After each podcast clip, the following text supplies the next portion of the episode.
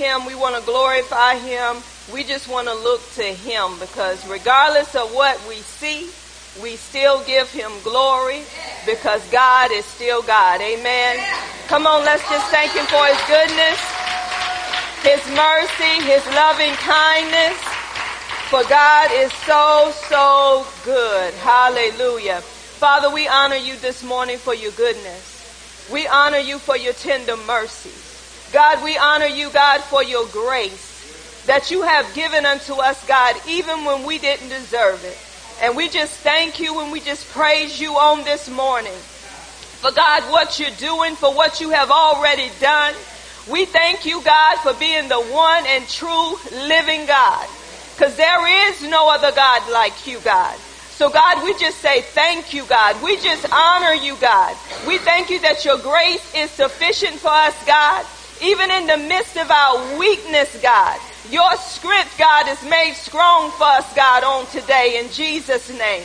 God, you said not by might nor by power, but by your spirit, God. So we thank you for a move of your spirit, God, in this room, God, and even outside of this room, God. We thank you for a move of your spirit. We thank you for being a miracle working God. We thank you for being a God who sees, a God who knows, a God who's all powerful, and God, you are God that will not fail. So God, we thank you, God, that even in our failures, God, you don't fail. So we thank you and we praise you, God. Now, God, I thank you for the Holy Spirit. Holy Spirit, you are welcome here today. Be our teacher, be our helper, lead us, guide us into all truth on today. Bring the word back to my remembrance, Father God, that you have spoken unto me. And I thank you, Father, that I have been crucified with Christ. And it's no longer I who live, but it's Christ who lives on the inside of me. And I give you all the glory, all the honor, and all the praise on today. In Jesus' name, amen, amen. Come on, look at your neighbor and say, neighbor, God is still good. Say, God is still good. Say, outside of our circumstances, God is still good. Come on, if you know him to be good, give him some glory. Hallelujah. Hallelujah. Hallelujah. Thank you, God. Hallelujah. Thank you, God, for your goodness. I want to tell you just how God, good God is. God know what we need, and we've been teaching on spiritual warfare for a good little minute. And I don't know about you, even with teaching on it, we go through some things. But we're learning how to stand with what God has given us. Because he let us know that the weapons of our warfare are not carnal, but they're mighty through God for the pulling down of strongholds. So if God has given us these weapons, y'all, we have to use them. You cannot go into battle unless you're armed and dangerous. And God has given us some armor. And I don't know about you, but it's time to take up that armor. It's time to put on the whole armor of God. It's time to quit fighting against one another because this fight is not against flesh and blood. It is against principalities. It's against, you know, powers and spiritual wickedness in high places and spiritual um, of darkness. So we have to focus on where this battle is. And this battle is a spiritual battle. So I pray that through this series that you did not take it lightly because every day there's a battle going on. And if you're walking in the spirit, you're going to be aware of what's going on around you. Before the enemy even attack, you're ready because you have your armor on. And some of us that are saved, that are Christians, we don't think about no armor. We just say, I'm missing hell. It's more than just missing hell. In order to live here on this earth, I'm going to let you know you're going to go through some things. Things are going to come hit you. When you think you get over one thing, here go another that gets ready to hit you because the enemy have his backup. He have his sneak attacks. He is sneaky. He's a trickster. He's a deceiver. So we got to be ready at all times. Amen. So open your Bibles to Philippians chapter 2 verse 16. And let's hear what God has to say unto us. And I'm going to read the expanded Bible. Ephesians chapter 2 verse 16. We thank God for the reading of His Word. Amen. And we honor God because we honor His Word. Philippians 2, chapter 16. Amen. Philippians 2, chapter 16. Oh, sorry. Y'all know what I mean. Verse 16. It ain't no 16 chapters in no Philippians. See, y'all paying attention. Said it again, and then I hear Aunt Shirley over there saying, um, verse chapter 16. She's making sure. Now I know, ain't no chapter, but I'll find it. okay, the word of God read, you offer a hold firmly fast to the teaching that gives life, the message, the word of life. So when Christ comes again on the day of Christ's judgment day, I can be happy, be proud, boast because I ran the race and won, did not run for nothing in vain. My work was not wasted, nor did I labor for nothing in vain. And this is what God is saying to the body of Christ today. He's saying, get a grip. You may be seated. This is what God is saying. And as I was walking through my house one day, I heard the Spirit of the Lord say, get a grip. Get a grip. Because I always ask the Lord, what do you want me to bring your people? I always want to stay focused on what he want, not what I think I should do. And he said, get a grip. I said, God, what are you talking about? And God began to take me into the word of God. He took me in the book of Philippians and this is Paul talking to the Philippians and these Philippians were the ones that were given unto the ones that were in need. And they were faithful to the call. And Paul was encouraging them in these, in this book and giving them encouragement and telling them how to love one another and telling them how you suffer for Christ. But then Paul began to tell them, he said, I want you to hold firm. He said, I want you to hold firm to the message, to the word that you have received from me. And Paul said, by you holding firm, he said, I will know that I have done, I can boast on what I have given you. Miracle Temple, I want to boast on what I've been giving you because I know those that are holding firm, that are holding tight to the word that they're receiving from God, from me. And this is what Paul is saying to the Philippians. He said, I want you to hold firm. Miracle Temple, God is saying, get a grip to the word. Get a grip. Hold on to the word. Grasp the word. You got to hold this word so tight that no one, no circumstance will be able to take from you what you know that you have a grip on. And that's what God is saying to the body of Christ. He said, you got to hold on to this word like you have never, ever held on to this word before. Because in situations, you know how tight your grip is.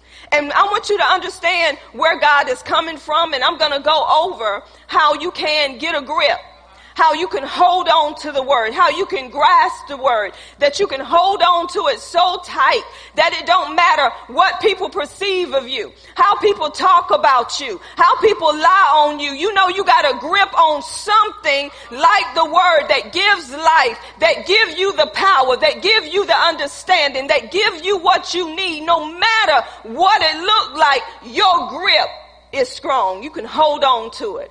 The Bible says that heaven and earth shall pass away. But he said, my word shall not pass. He said, my word is going to stand. Can you imagine? Everything else goes. But God said, my word is still here. God's word is an everlasting word. God's word is forever settled in heaven. God's word is not going to come back to him void. Because whatever God has spoken, even out of our mouths, God said, I'm not going to receive it back to, uh, unto me until it goes out and accomplish that which I please. This is why we have to hold on to it so tight that we're saying, God, though my situation in the natural look like this, you said your word won't change. You said your word won't fail me. God, though I'm going through, God, your word is going to stand even in the midst of my trouble. Because the Bible said he is a present help in our trouble. So we have to hold on. We have to get a grip. And God was reminding me again and see, God will put it all together. He said, you remember the belt of truth that you have to put on on a daily basis. Y'all, you have to dress yourself with what God has given you. God has given you the armor to dress yourself. So you got to get up and you got to do it. You got to put on your clothes yourself. So he said, put on this belt of truth. This belt of truth, y'all know is the word of God. And when you know the truth, knowing the truth is what makes you free. But the Bible say you have to continue. You have to live in the truth. You have to abide in the truth. That way you can keep your pants up. Because when you get out of the word of God, your pants begin to drop. Things in your life begin to get out of order. But if you keep that belt secure, if you keep that belt all the way around you, wrapped tightly around you, guess what? You got a grip.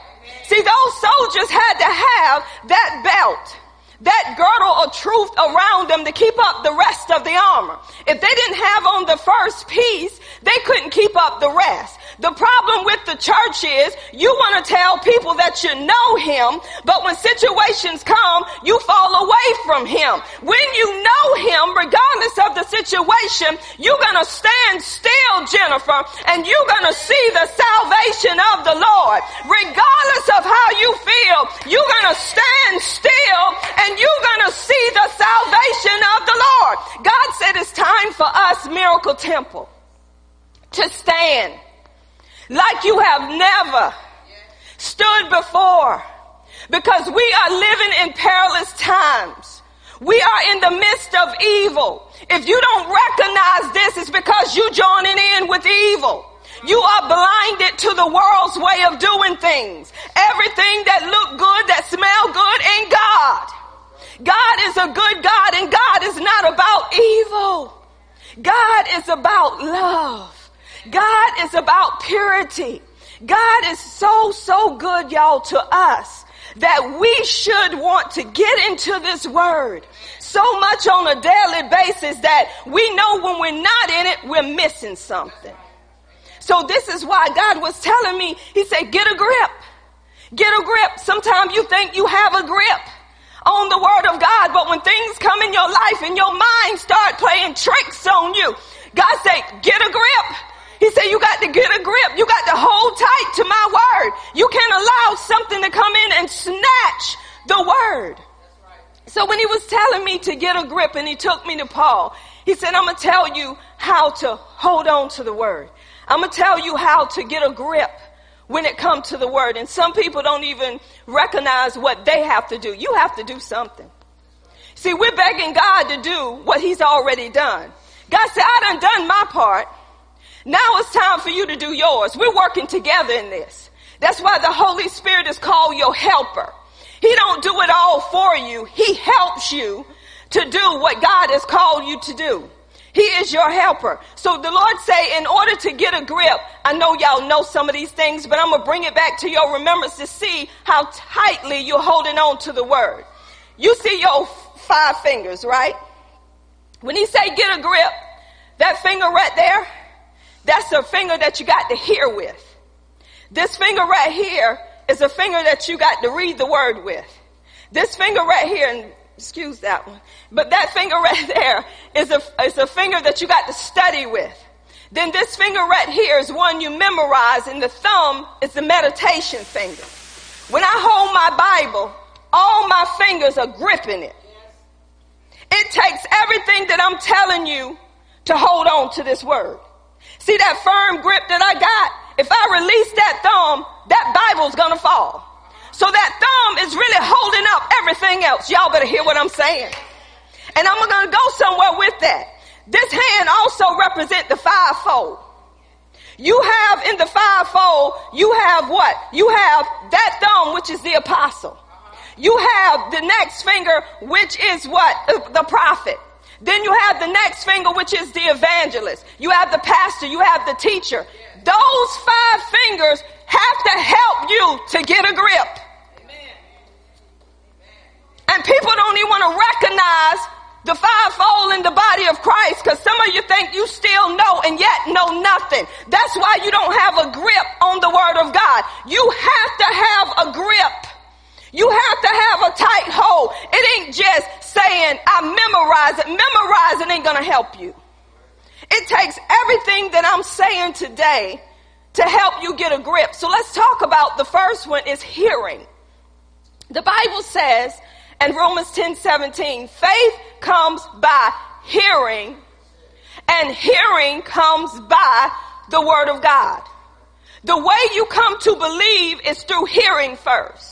This is why the Bible says we always read Romans 10 9, don't we? But we're leaving out some stuff. We always tell people what they got to do to be saved. But the Bible also tells us, and I'm going to read this. We know about nine, about confessing with the mouth, the Lord Jesus, believing in the heart, that God is raising from the dead, thou shalt be saved. Ain't that what we tell people? But the problem is, let's skip down to 14. How then shall they call on him in whom they have not believed? And how shall they believe in him of whom they have not heard?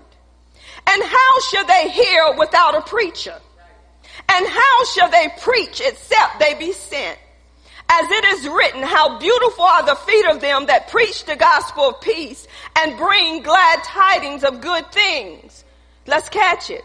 How can you believe something you haven't heard? How can you hear unless somebody is sent to proclaim it unto you? So you cannot believe something you haven't heard. We got too many people telling people to confess something that they don't believe because you ain't giving them the gospel peace. You asking them, are you saved? Just confess with your mouth the Lord Jesus, believe in your heart. And hey, they making a confession, but they don't know why. You got to bring the gospel so it can be heard. Faith come by hearing, hearing come by the word of God. When you look at and how can they believe if they don't hear? How can they hear without somebody being sent to preach to them? That preacher is one that proclaims. That is not one with the license. Everybody in this room that's born again is being sent. The reason why you being sent because you got to be taught on how to disciple. And when you taught on how to disciple, then you can be sent. Look up and see what the word of God is saying. To preach means to proclaim. A young child that knows what the word of God is saying can go out and proclaim this good news. Because if they're paying attention to it, they can be sent to preach. They can be sent to proclaim. So we have to hear this word before you can believe it. You can't just go in and tell somebody, are you saved? Or go to ride to McDonald's. Do you know Jesus? Come on, if, if you got enough time to hold up the line and preach and proclaim the gospel, then that's what you do. But if you don't, don't just leave them with the first part and make them think they're okay and they're not. So you got to be able to hear this word. You got to be able to hear what the word of God is saying and that's where your faith come from. Your faith come from hearing. And if you don't hear this word, you're not going to be able to believe it. Your faith is not going to rise up. So this is why the word need to be heard. It reminds me of the book of Nehemiah, the eighth chapter. The Bible said they brought Ezra in. And when they brought Ezra in, he was a scribe. But Ezra, what he had to do before he could even teach the people, he had to prepare his heart. He had to make his heart ready before he could go in and teach anybody. See, our problem is we don't have a grip of this word, but we always ready to tell somebody something. It's just like a little bit of gossip that floats around. We don't know the conclusion of the matter, but the little bit of the lie that we heard, we trying to go tell it to somebody. And before you uh, finish telling everything, it's done misconstrued, it's done gone everywhere, and it ain't the truth. Why? Because we take what we hear, regardless if it's a lie, and we believe it, but then we add our little top, we add our little flair on it and say, well, I'm gonna tell you this. Now this ain't coming from me. That's a lie right there. Who's telling it? This ain't coming from me now. I'm just telling you what I heard. So evidently, you believe in what you heard to say it. Come on, all us guilty. Even the pulpit. Come on, somebody. You got to believe what you hear to go tell it. And then you try to make it look like you ain't had nothing to do with it. Yes, you did. Because you told it. And this is what I do or try to do. When people tell me something, I say, wait a minute, where you get that from? Is that truth that you're talking about? Is that truth? Do you know that to be true? Well, I say I got to keep my mouth shut on that one. Cause I can't go out on what you're saying. I have to find out for myself. Somebody had called me and they said, I just want to share something with you. If you go to Walmart and turn in some car seats, they'll give you a gift card. I said, where you get that from? I said, where you get that from? Well, I'm just telling you what I heard. I said, well, I ain't saying nothing until I find out for myself. And I found out for myself and I spread it, that truth as far as I could spread it. to help everybody. See, that's what we do. So you got to hear y'all. You got to be able to hear this good news in order to spread it, but you hearing it, but you got to believe it, and then you're sent. You cannot be sent somewhere not believing what you heard because it don't become effectual. This is why when Paul went in the book of Thessalonians, he, they said, Paul said that he'd give thanks unto God because they took the word of God not as man's word, but they took it as God's word and it said it effectually worked in those that believed. And this is how it's supposed to be for us. The word is going to work effectually in you when you believe the word, but you can't believe the word unless you hear the word. So Nehemiah, he brought in Ezra and Nehemiah 8, and the Bible said that they wanted Ezra to bring out the book of law. Have y'all ever seen a church so anxious to say, bring it on? I need the word. Come on, that's a joyous church, isn't it? That's a church that know I need the word. I remember when I first started, um, and I got saved and I was telling this lady, I said, I'm, I'm feeling something in my spirit. I said, don't get me wrong. I was going to this church and, you know, everybody church ain't the same, but I had to go into the church and when I went into the church, I made a promise to the Lord. I said, I'm going to go to church. I'm going to do this. Y'all know how we make our confessions. So I made my confession and I sat there, but I was so anxious for the word. I said, I just got to hear the word. I got to hear the word. I was just waiting for the word. I couldn't wait till they quit singing to get the word. And I'm going to tell you why, because everything we're supposed to do is supposed to have the word in it. From the, from the front to the, everything supposed to be orchestrated by the word. But I didn't hear the word in that. So I couldn't wait to get the word of God. So I was asking this lady about it. I said, I, I got to have the word. I said, I understand the singing, but I need the word right now. To me, the word is important to me. And she said, no. I said, yes, it is. I want to go in a church where I'm ready for the word. I'm like, come on with it. Come on with it. Cause I know that that word is going to bring me life, y'all. I know that that word is going to heal where I'm hurting and it's going to get deep down within that nobody can touch me but God, Jennifer. Nobody can touch you but God. When you get into the word of God and the word of life, your husband can't even give you the feeling that you need with all the I love you. But when you go into the word and that word sink real deep, you know that you have some joy. You know that you have some peace. You have everything you need in the midst of the storm. So you need to hear this word. Some people prefer to go to other things except to come into the house of the Lord and hear truth. We put everything else before truth. We, some people pull people out of truth to do what they want to do. The truth is the only thing that's going to keep you. Knowing the truth is going to keep you above everything else. The word is your keeper. So we must hear the word. So they came in to hear the word. They said, pull out the word, pull out the book of law. We need to hear the word. Look at your neighbor and say, I need to hear the word. Say, I need to hear truth. How many know that when people hear truth and, and they know it's true and you know it's true, some of them turn away from it? Cause they ain't ready to settle for truth. I'm gonna tell you something. When you truly hear truth, that comes from confessing with your mouth the Lord Jesus and believing on him in your heart. And then that's because you heard truth. See, some people take the cart before the horse. They confess him, but really ain't heard no truth. And that's why some people don't last. When you truly hear truth and you truly hear what Jesus done for you, and you open up your heart, your whole heart to him, you're gonna quit doing what you're doing. You're to quit acting like you acting. Your flesh maybe want to compel you or may want to draw you into a scene. But guess what? Because of that heart that you have in there for God, you know that God hates sin and you know that ain't me no more, man. That ain't me no more, girlfriend. I don't go out like that no more.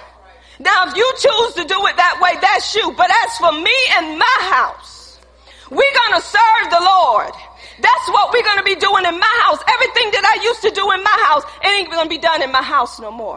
Now, some people look at you like, oh, you stuck up. You think you better than anybody else. No, no, no, no. I grabbed hold to a savior. I got, grabbed hold to a man that loved me outside of me.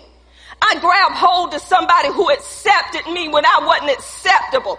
I grabbed hold to somebody who set me apart even when I didn't feel like I was set apart. I grabbed hold to somebody who justified me and I wasn't worth being justified because I know what I'd done, but God excused everything that I'd done because of his blood because of what he done for me. He laid it down for me and that's why I'm laying it down.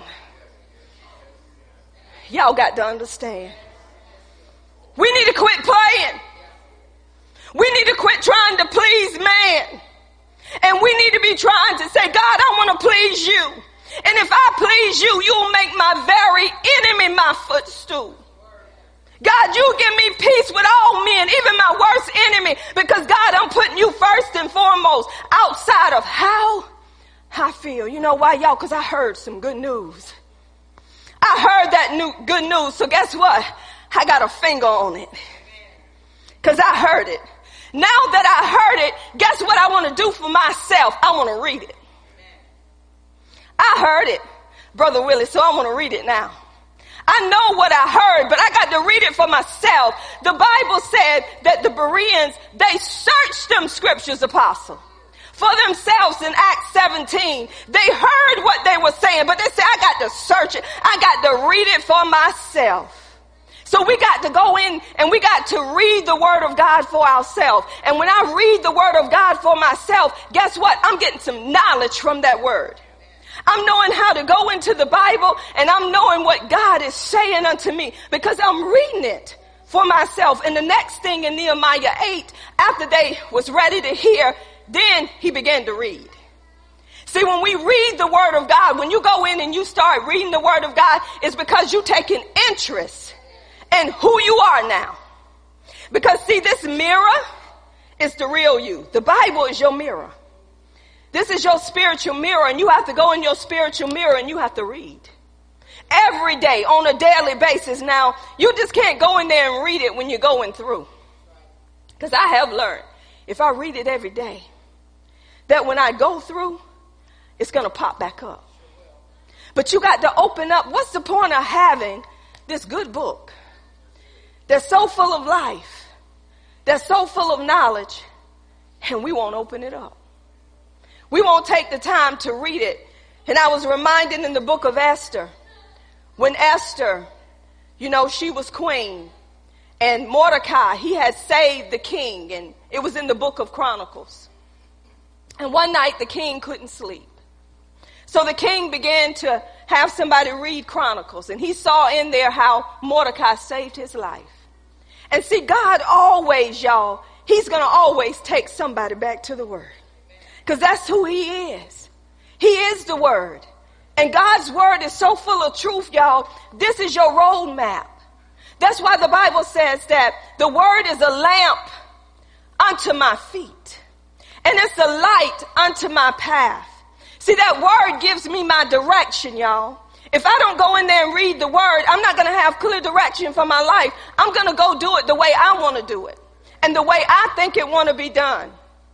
The way of a man seems right unto him, but the way of a man leads to death. This is why when we go into the book of life and we read it on a daily basis, guess what? It's going to allow us to see who we really are in him and it's going to allow us to humble ourselves and say, it's not about me. It's about what God want to do in me and through me. So you need to read the word. We have gotten so slack church. With reading this word, we take anything anybody say just because they got a title as truth. You cannot even discern what spirit that is of because you don't read this word long enough to know that's a lying demon. So if you're not in here reading this word, you're going to take anything because it sounds like truth and it ain't truth. Remember the enemy when he came at Jesus. Jesus said, man don't live by bread alone, but by every word that proceedeth out the mouth of God.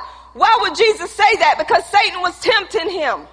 He was testing him. He said, if you be the son of God, he said, you turn these stones into bread. Jesus already knew who he was. He said, but let me tell you what's written, Satan.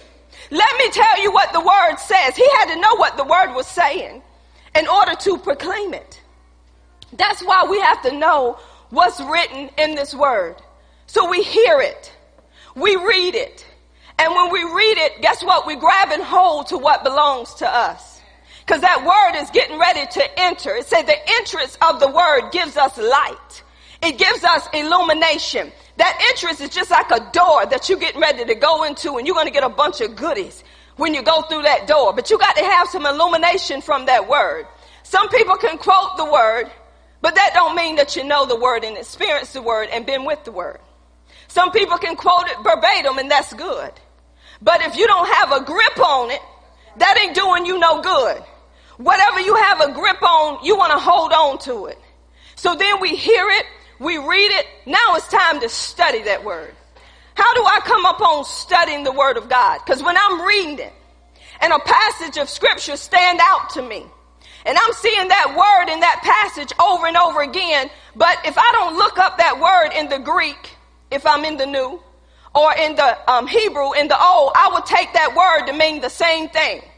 And that's what the enemy want. He want the words of life taken to mean something that it don't mean. You can't use an ordinary dictionary and look up God's truth. You got to know what God's truth is saying out of Greek and Hebrew. This is why so many people are confused when it comes to the word of God because what they're doing, they're taking these words and thinking they mean the same thing. That's why you got to study. You got to study. You got to get into it for yourself. When you studying it, you doing research on that thing. You saying, God, what are you saying to me? Why are you saying this to me? You may do a word study on healing and go through the whole Bible dealing with healing, but you're digging up some things concerning healing. You may do a topical study. However, which way you want to study it, you studying it out to know what God is saying so you can get some light on that verse. See, people are not taking the time with the word. They're just taking a verse and they're running with it and saying, this is what God told me and it ain't in alignment with the words that's in that verse. But people that study the scriptures, they're going to say that's not what that means. That's not what the word of God is saying. I don't, I don't receive that. But a person that think they know, know it, they're all out of alignment because they haven't taken the time to open it up. A good teacher, a good teacher is going to root up that stuff. A good teacher is not going to move off for it because they saying, wait a minute, I'm getting some light on this. God, what are you saying to me? What are you saying about this verse? And when God, um, when you dig into it, that's really studying. That's really taking things the way God want them to be, not the way man want them to be. Just like I was telling y'all in the Bible, people use bishop as the highest person. Bishop. That word bishop come from pastor. So when a person have bishop in front of their name, it's just pastor. But they put bishop there to say this is the high bishop or archbishop or whatever you want to call the bishop to make that person look higher than anybody else. But when you go into the word of God, you break it down in Greek, it's pastor. So see, if you don't know these things, you would think, okay, come on, archbishop is coming in the house. Just like the pope. Some things that the pope do is out of alignment. But people look up to the Pope like he's above God because he's Pope. But when you know what the Word of God says, you want to act accordingly to the Word of God. You want to study the Word. You want to make sure that while you in the Word of God, that you're ready to bring forth what God is saying and not what you think.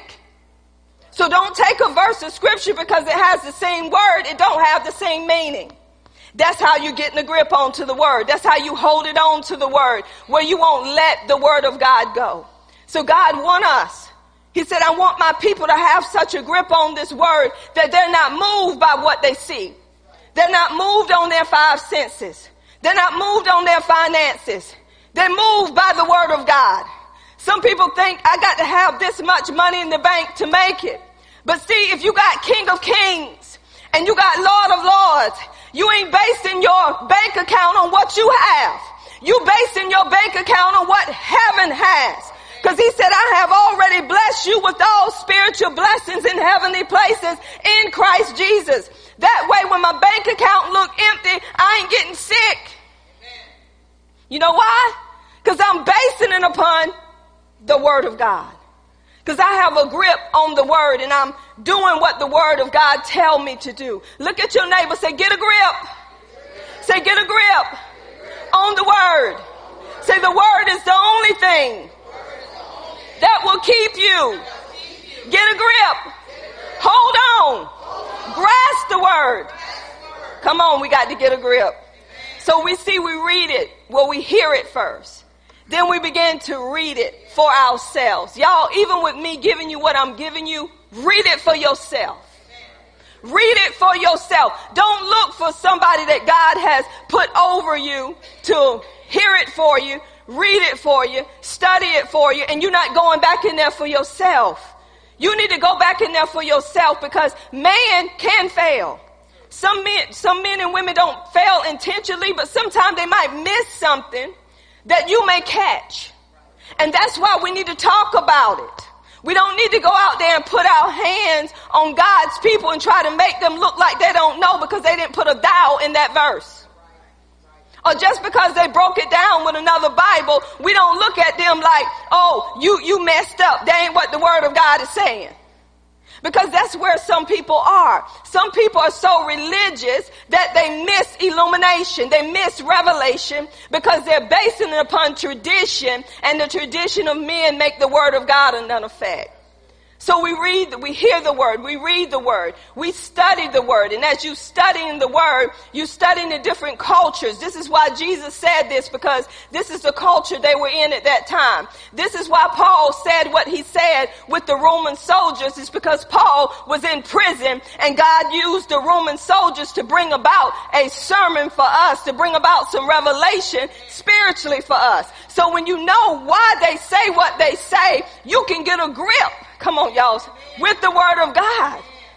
You can get that grip and know what the word of God is saying to you. So when you stand in front of people, guess what? You don't have to be ashamed of God's word. When that, when he was telling Timothy to study to show thyself approved unto God, it said God, it didn't say man. Y'all better hear what I'm saying. We use that verse to try to say, I got to prove myself to Miracle Temple. No, I don't. I studied to show myself approved unto God. So when God come, he know where I was in him. So we take that out of content because we want man to see what we can do. But see, I'm here to please God and not you. So when I stand before God and he questioned me, guess what? I studied to show myself approved before God, a workman for him that need not to be ashamed because I rightfully divided the word of truth. So we got to know why these verses are in the Bible. That takes study. Some people say, I done been through high school, I done been through elementary, I done been through middle school, done been through high school, done been through college. I ain't got time for all this. But we have time to study when we want our license. we have time to study when the job require you to or you fired. You have time to study when it's dealing with your moolah. Uh oh, I'm digging up some ground. You have time to study for all of that. But do we take the time to study the Word of God and know what the Word is saying? Everything else going to fail except this Word. So we got to have time in this word to study it, to know what's exactly being said. You cannot take one verse and run with it. You got to know where that verse come from. You got to know why that verse was used. So that's why you got to study it. So you can give the right answer. If somebody asks me something, I'm not going to try to give you something I don't know and where I have not been. Because if I hadn't studied in on that area, I'm going to say, let me get back with you. Let me get back with you. Then I'm going to go study it up. See, the problem with these, these uh, fivefold ministries or ministers, they don't want people to think they don't know. Say you don't know. I haven't been in that area that you're talking about, but guess what? I will go and see what God has to say. And when God give it to me, I'll give it to you. But if God ain't saying nothing to me, I ain't saying nothing to you because I'm not going to have a spirit of error running in the church because I want to be proud. That's right. That's right. You got people that want to exalt themselves above God. And then they put error through the church so they can look good and people are falling away. Because they're grabbing hold to what somebody said to be true because they didn't go read it for themselves.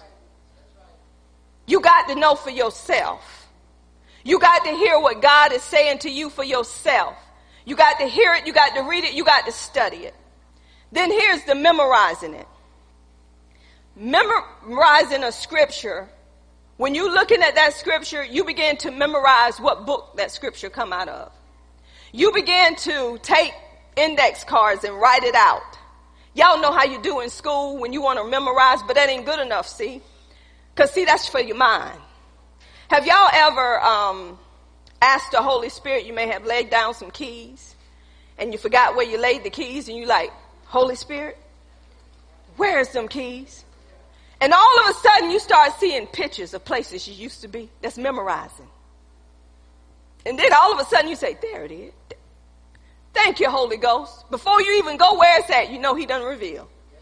That's memorizing. So see, the Holy Spirit will help you to memorize y'all, right? He'll help you to do that. So we need to have, be able to memorize things. So we'll know where they are. I'll say your home. When you go in your home and you put stuff down except the attic. I don't know about y'all. I wouldn't know what was in that attic if the Holy Spirit didn't pinpoint it. I would have to go up there and search it out. See, that's doing some studying in the attic. Cause you would tell people take everything out that attic and sell it. And then you sitting there one day and all of a sudden, let me go in the attic. I believe it's up there and you done sold it. Because things that you put away and they stay away for a long time, you don't have no memory of it. I'm going to say this it's with people too. When you have people close to you on a daily day, day basis and they right there and you spending time with one another, let them move away. And each day becomes different. You have to really think about that person to think about them anymore. It's the truth. But the more a person is around you, you get to know all about them. The more time you spend with them, somebody can say something about them. That ain't right. That's not true. Because you know that person. But when that person get away from you and you don't talk to that person, you don't spend time with that person, it's just like, oh well. But when you have close friends, I don't care how far they get, you keep them in your heart. So the next thing is meditating. Let me tell y'all something about meditating. This is how everything come together. With meditating. Meditating is mulling it over. It's repeating it over and over again. You pondering on that thing. You keep pondering and pondering and pondering. This is why God told Joshua. He had to remind Joshua. Joshua followed Moses. He was a helper of Moses. He was really the one that was going to take Moses' place. But God had to remind Joshua. Now, Joshua, Moses dead. Because you know what we do? When you get in position that's on your job or any position that you take, you try to mimic what somebody else done. You try to depend on the person that was in that position, but they're not here no more. You know, I, I talk about my granddaddy a lot because you know, I was around him and I saw some of the things that he did spiritually. And I talk about it because it's where I am now. So I held them close to my heart, but back then I didn't. Because I didn't know the importance of what God was allowing me to see. Some things I didn't see that somebody else could have seen that God is saying this is going to help you later on in your life. So some things that I share with you is coming back to my remembrance of what God done through him. And I'm saying, wow, God, you the same God. So he was telling him, but I had to realize granddaddy is dead because when I got in my situation, y'all, I was calling on a dead mother. I was calling on a dead grandfather because see, I saw, I heard what happened through my mom, through my dad, and it was so miraculous. I'm like, well, dad, God, you used them like that. Send them in this room. I wasn't scared of the dead then. Send them in this room. Let them touch my head so my mind can come back. But my mind wasn't gone for me to ask him that, duh. See how the enemy trick you? He make you think that everything ain't like it's supposed to be. But you can come back if you choose to. The word will bring life to your mind. It will bring what you need. That's why I had to stay into it so much. But I was telling him, send my mom, send my granddaddy, send them in the room and let them touch me. They touched everybody else. Please let them touch me today. I don't want to feel this way. This feeling that I have, nobody understands. I can't explain the feeling that I had, but God is saying they're dead. And this is what he said. He said, Joshua, I want you to lead these people. I have chosen you to lead these people, but Joshua, you cannot do it without the book of law. He said the same book that Moses used is the book that I want you to use. And he began to tell Joshua, and I love this so much.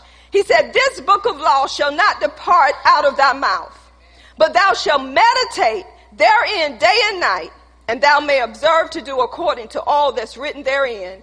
Then thou shalt make thy way prosperous and shall have good success. See, he was telling him, when you meditate on this word, that means that he had to meditate day and night.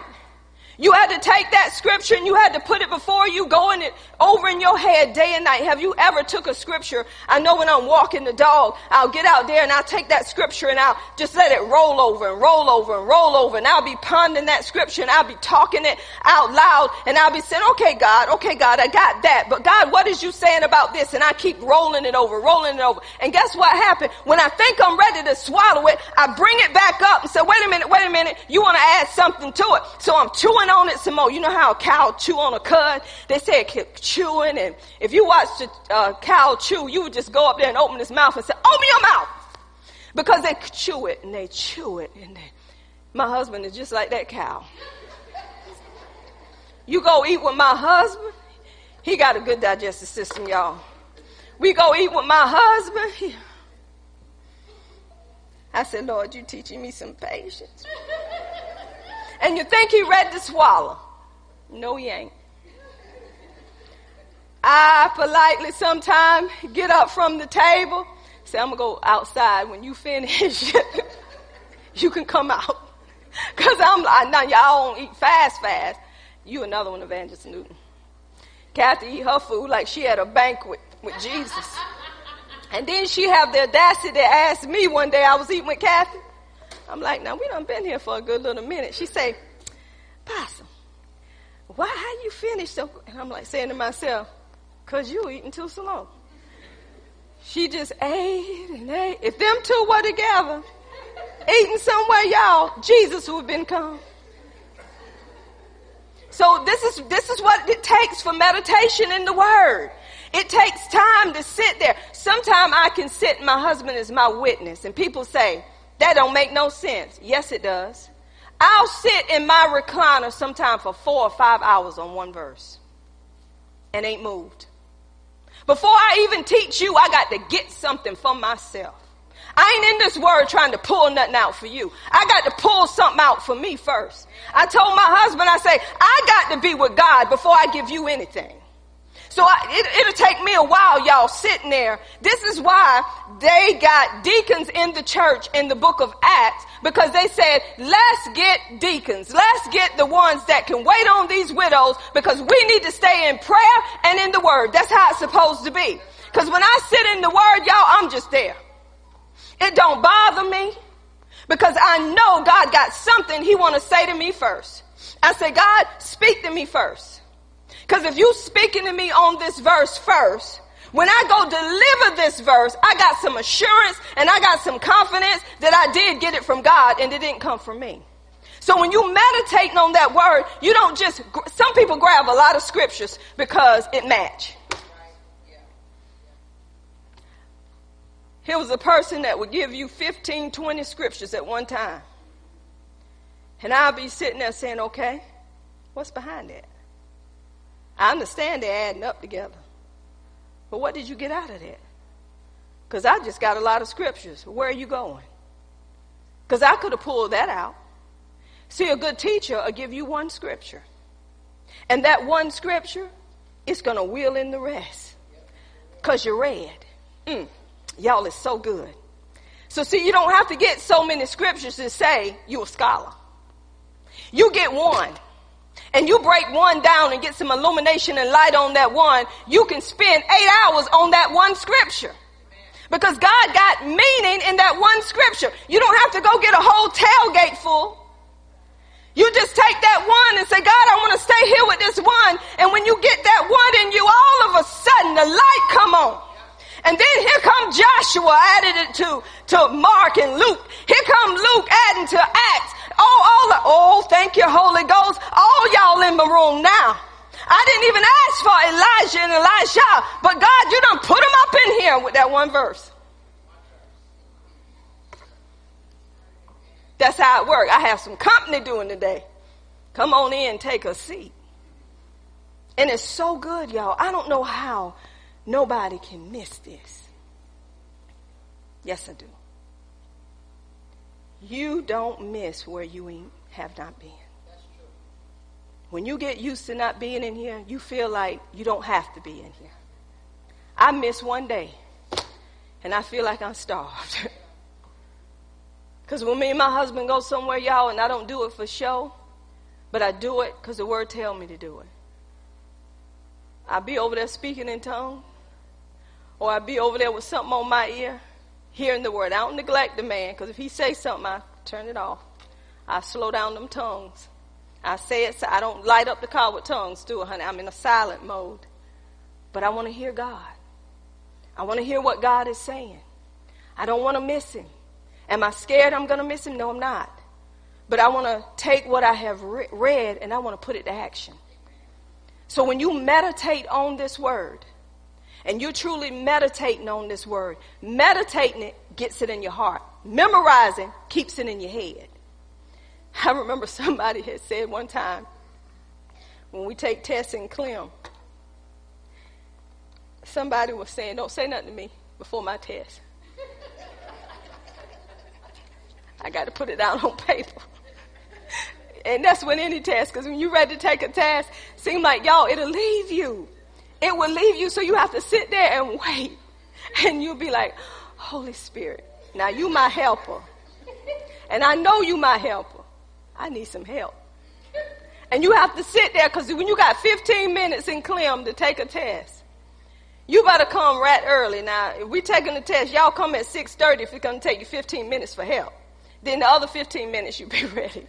But this is what we have to do. When you meditate on the word, you getting it in your heart. When you get it in your heart, it's rooted.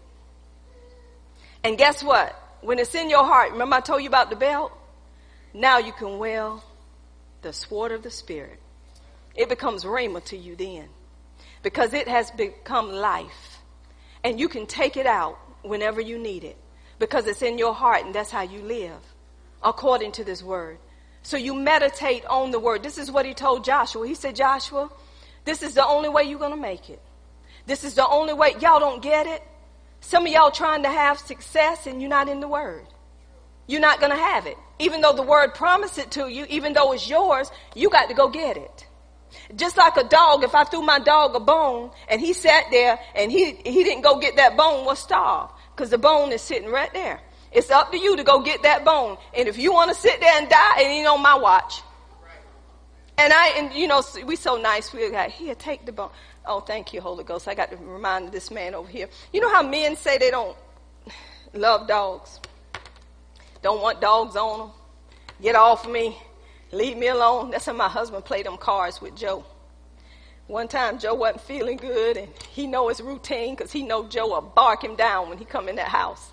He'd be mad at this man because that's where he get all his whoopings from, that man right there. So soon as he come in the house, shut up, Joe, sit down.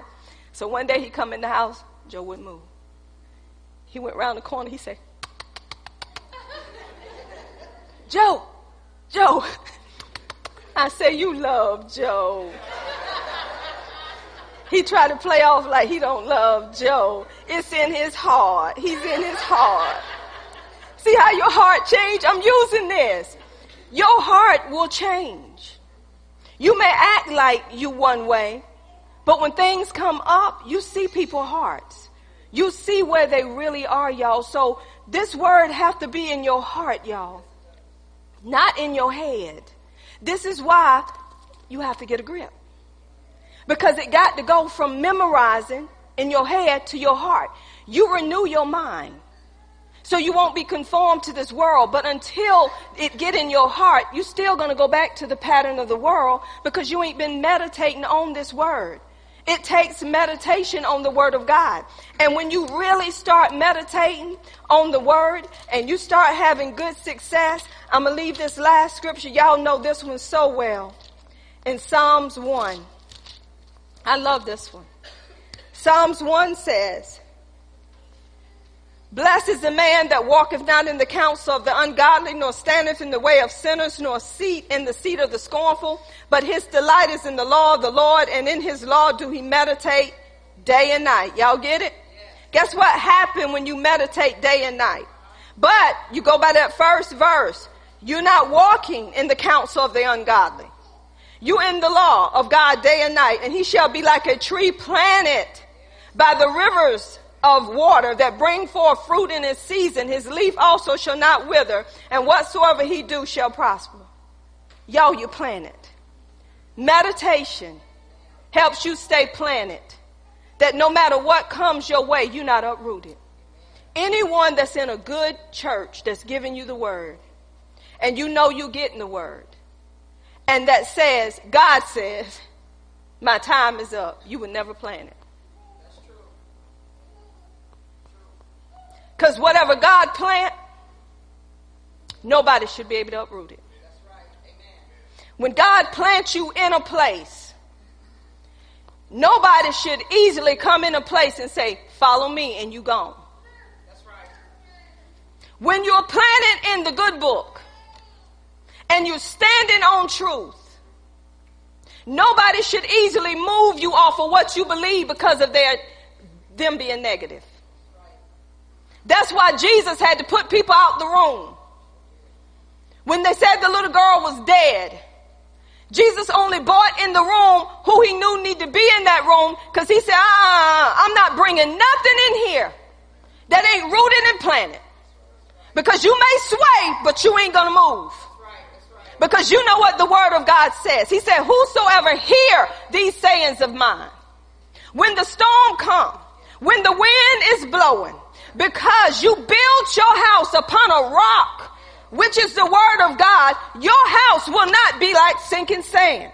But whoever don't hear these sayings of mine, you building your house on sinking sand.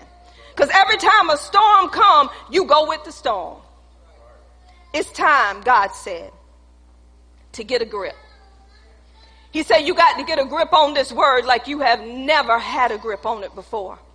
Y'all, we are in evil times. We got false teaching. We got false doctrine in churches that you're in. And if you're not hearing the word, reading the word, studying the word, memorizing the word, meditating on the word, even the elect will be fooled. Just because people are apologizing now, you got to know what's behind their apology. You got to know who's speaking out that apology. They got people coming into churches that saying I'm saved, but lifestyle is the same. Saying Jesus changed my life, but you're going back into rapping, you're going back into all this crazy stuff. But if Jesus changed you, all that stuff got to go. You cannot be double minded. You cannot have two minds. Either you're going to have the mind of Christ or you're going to have the mind of Satan. Which one are you going to have? You cannot be double minded. A double minded man is unstable in all of his ways. You cannot tell me that you're serving God and you're out there partying, you out there drinking, you out there socializing with the world. The Bible says, blessed is the man that sitteth not in the counsel of the ungodly. And if you're reading your Bible, you don't do that no more. You don't go along with that. Not even in your own home. You don't do it even in your home. If the husband is out of order and tell you, baby, let's go get our groove on, no. My groove is right here with Jesus. Now, if that's what you choose to do, that's you, but that ain't me no more, baby. Well, I'm, I'm the priest in this home. Not living like that, you ain't. I don't fall prey for that. See, we don't have double standards. And don't say, you got to win over your husband by doing like they say. The Bible said, win over your husband by the word. Don't let no man or woman fool you and make you think, now you know we got to go over there because they're going to think we're better. If I go, they're going to still think I'm better. So I choose to stay. I remember it was a point in me, my husband's life. It was something that was going on years ago. My husband said, You want to go? I said, No, I don't want to go. He said, Well, I'm just going to go make a little appearance. I said, You go right on. Let's count down. Ten minutes later, he's back. and I was counseling a person that was at the scene. And when they was at, I, my husband walked in and walked back out. walked in, didn't you, honey? Walked back out. So I was counseling the gentleman that was on the scene, and the gentleman stopped. They said, "Can I say something to you?" I said, "Sure." They said, "You ain't like people say you are." I said, "Excuse me," because you stand, regardless of what people say. One thing I can say about you if you say you ain't going to do it, you ain't going to do it. And I honor you for that.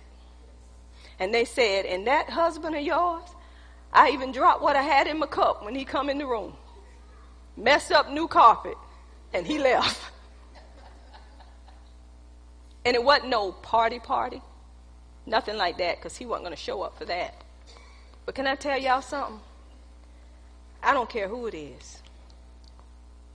If the Spirit of the Lord tell me not to go, the Bible tells you you're going to be hated.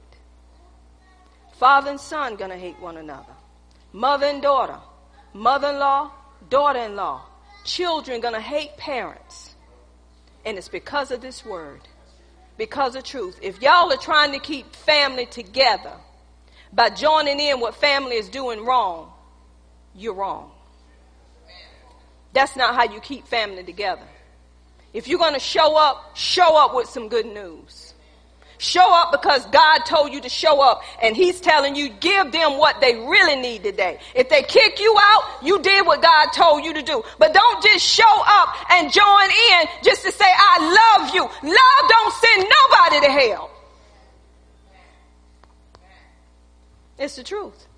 Because you don't know when is the day nor the hour that person can leave, leave you. And you had the opportunity to give them life. And you refuse to give them life because you want to be important to your family. You wanted your family to love you. When you get in a place with God, your family ain't gonna love you with the love of God. They're to hate you.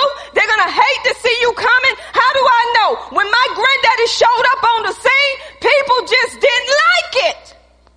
Because granddaddy stood for what was right.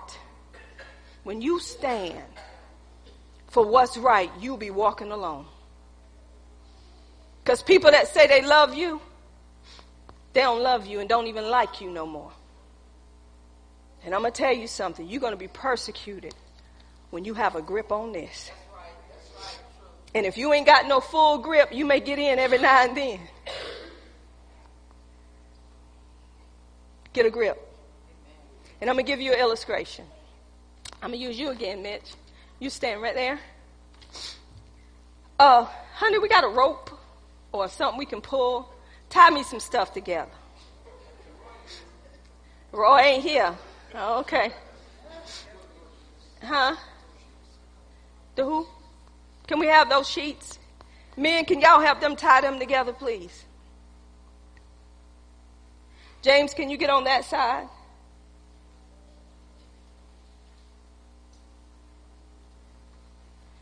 Manny, oh, you got your baby. Can you pass your. Get on that side with James. Look how quick they tied that together. See?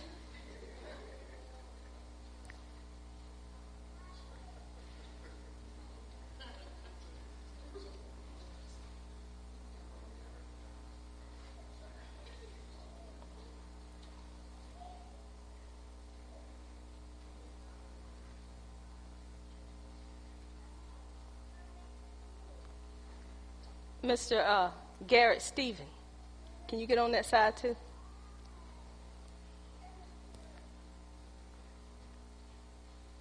I wish I had a rope.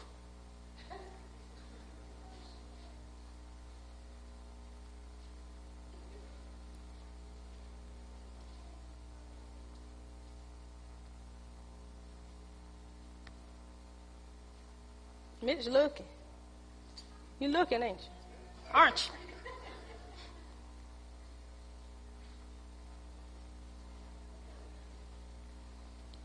Okay, Mitch, you can just leave that one off. You don't have to tie another one. Just give them that end of it, and you take one in.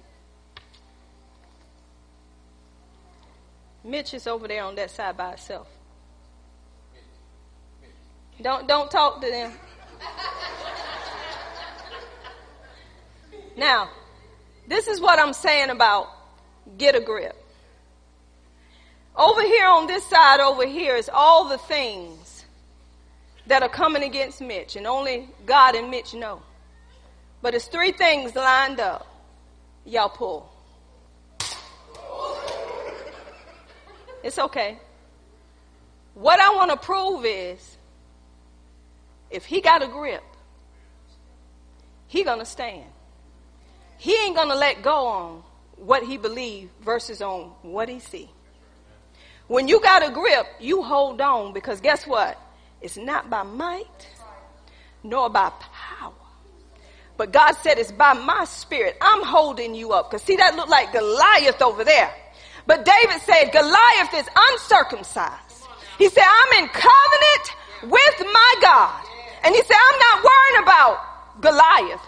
Cause I know if he delivered me from the paw of the lion, from the paw of the bear. He's already delivered me from this uncircumcised Philistine. So when you got a grip on that word, everything, what you heard, what you read, what you studied, what you memorized, and what's in your heart is gonna stand still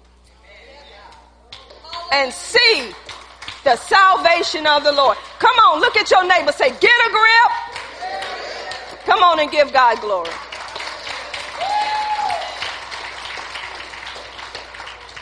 It's time for change. Not saying you changed, but it's time for change right now. Death don't have an age. This is why God wants us to be ready at all times. Some people don't make it to 50. Some people don't make it to 20. Some people don't make it to 12. Some people don't even make it out the womb. But we know where they're going. But the ones that get up to an age of accountability, because the Bible tells me that when Ezra began to read, those that came to hear was those that could understand. A little baby can't understand right now. But by them being in the midst later on, is saying, it is time for us, church, to quit thinking about me, myself, and I. We got a whole world of people that's out there that think that they have Jesus and don't. We got people that are in error that think they can come in God's house and live like the world and say it's okay. It is time for us to get the world out of the church. Uh-huh. It is time for us to come together and go out and preach this good news. We're preaching only what we heard and believe. And we're giving them what's already been made available. Forget about your friends. Forget about if people to still talk to me. You got people out there that if they died today, I'm tired of people at funerals saying they're going to be with Jesus and you know their lifestyle. Tell them, putting them in heaven until we meet again. I'm in my mind saying, oh, you don't want to go to hell. People tell me, well, you can't judge that way. The life you live on this earth, it done spoke for you. Because wherever you at when you close your eyes is where people say you, got, you done judge for yourself. It is time now, y'all, to quit playing around.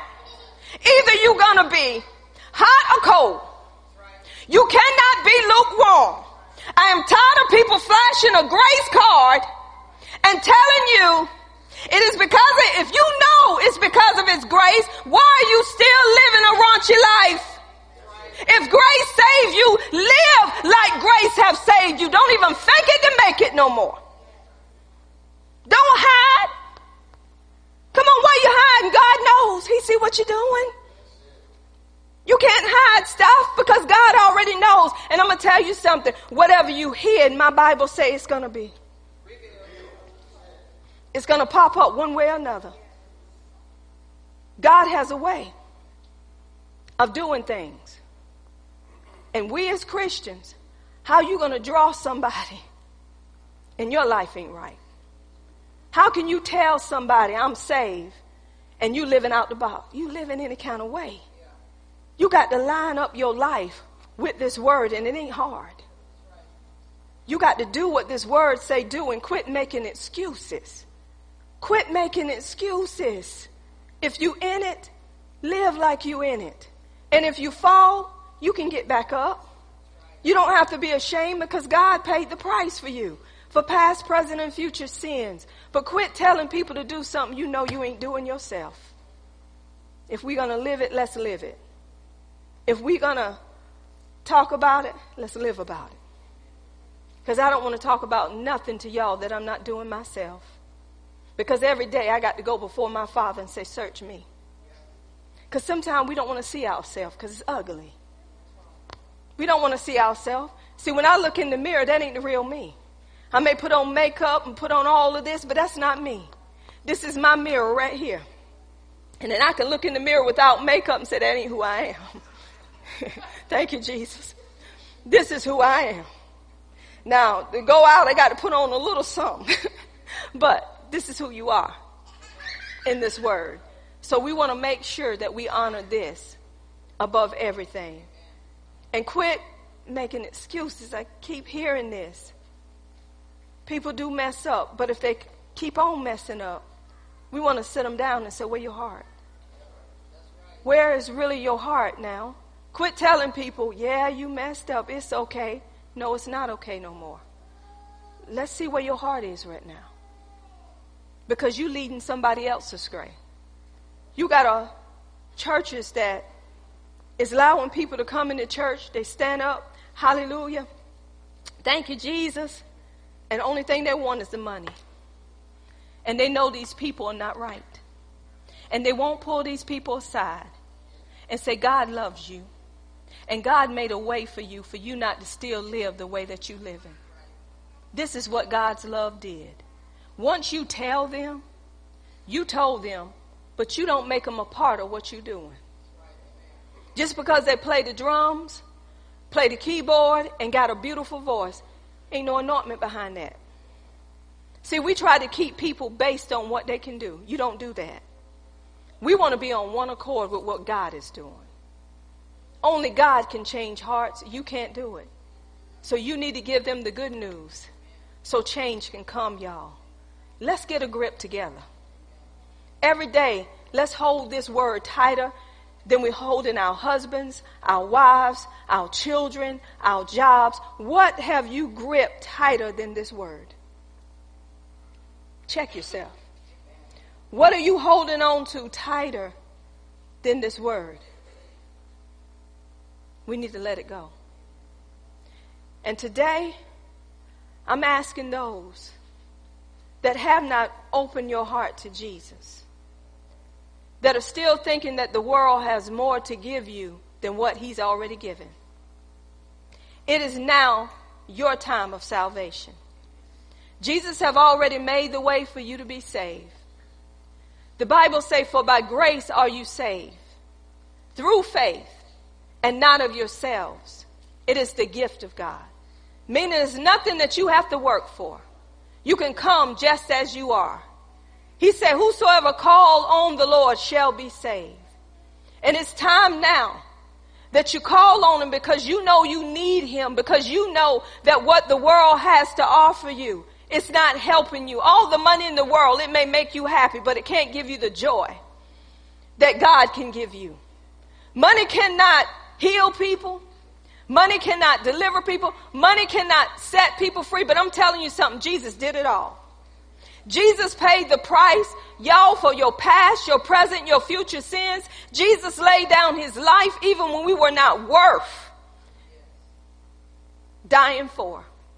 But he said, because I love you so much, I gave my very best, my only begotten son, so you could live so you wouldn't have to perish but have everlasting life. And the only thing you got to do is believe on me because that's the only way you're going to get to the Father is through me. Not through Buddha, not through Muhammad, not through coming to church, not through giving your tithes. Your good works are not going to get you to God. The only way you can get to the Father is through Jesus Christ because he was the perfect sacrifice. There's no other sacrifice in this world that can get you to heaven but through Jesus. You, he said, come as you are. Come as you are. He said, I got to clean you up. You can't clean yourself up. If you're waiting to give up this and give up that, just go ahead and say, take me now. Because guess what? The only way you can be perfect is in your spirit. And that spirit becomes perfect when you accept Jesus as your Lord and as your Savior knowing that he's the only one that can make you righteous. He's the only one that can justify you. He's the only one that can set you par- apart, sanctify you. He's the only one that can reconcile you. He's the only one that can redeem you. Nobody can do all this but him. So is there one in this room that you know that he's been knocking on the door of your heart? He said, won't you come today? Won't you come? He said, I've been waiting on you. He said, quit making excuses when this get better in my home or when that get better or when I can stop doing this. He said, quit making the excuse. He said, my son has made a way for everything for you. The only thing you got to do is accept the way that he's, he has made. He said, I'm the door unto the Father. Is there one? Praise God. God, we thank you. We thank you that everybody that's in this house on today, that they know you as their Lord and as their Savior. We thank you, Father God, that as they do know you, God, they will begin to experience you through hearing your word, through reading your word, through studying and memorizing and meditating on your word so they can get a grip, Father God, on who they are now that they're in you. God, we thank you though they don't come. God, I thank you, God, that you continually knock on the door of their hearts and put people in their paths to encourage them in the things of God. God, we thank you and we praise you, God, for the message that you have sent today. And we thank you that hearts are open and receptive to receive it right now in Jesus' name. Amen and amen. Can we have the, um, do we have any visitors today that would like to stand?